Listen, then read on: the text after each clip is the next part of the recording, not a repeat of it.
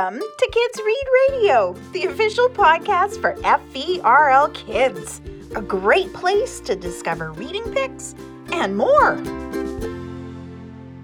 Hi, I'm Laurel. I love cats and stories with rocket ships. So when I found not one, but two graphic novels with both those things, I was super excited. These graphic novels are good for about ages six and up. The first graphic novel I'm going to tell you about is Binky the Space Cat by Ashley Spires. Binky thinks he lives on a space station being attacked by alien invaders, but he's really a house cat.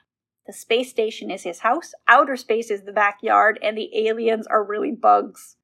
Binky's always dreamed about blasting off into outer space with his people, but to do that, he needs a rocket ship and a spacesuit, which would be a lot easier to make if the aliens didn't keep trying to invade. I love Binky so much, I almost named my black and white cat after him.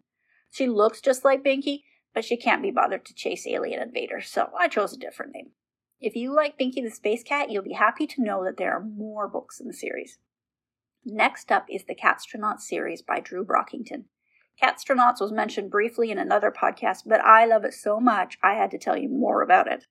In the first book, Mission Moon, Earth's energy crisis is so bad there's not enough energy to turn on the lights.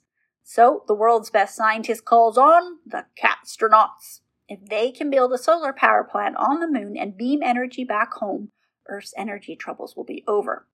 But there isn't much time. Major Meowser is confident his team can do the job, but can the Catsup Agency build a rocket in time? Can Pom Pom keep the rocket ship from falling apart? Will Blanket's newest invention ruin everything?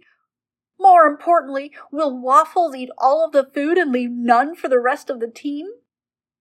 In Volume two, Race to Mars, the Catstronauts want to beat Major Meowser's old rivals, the Cosmo Cats, and be the first cats to land on Mars.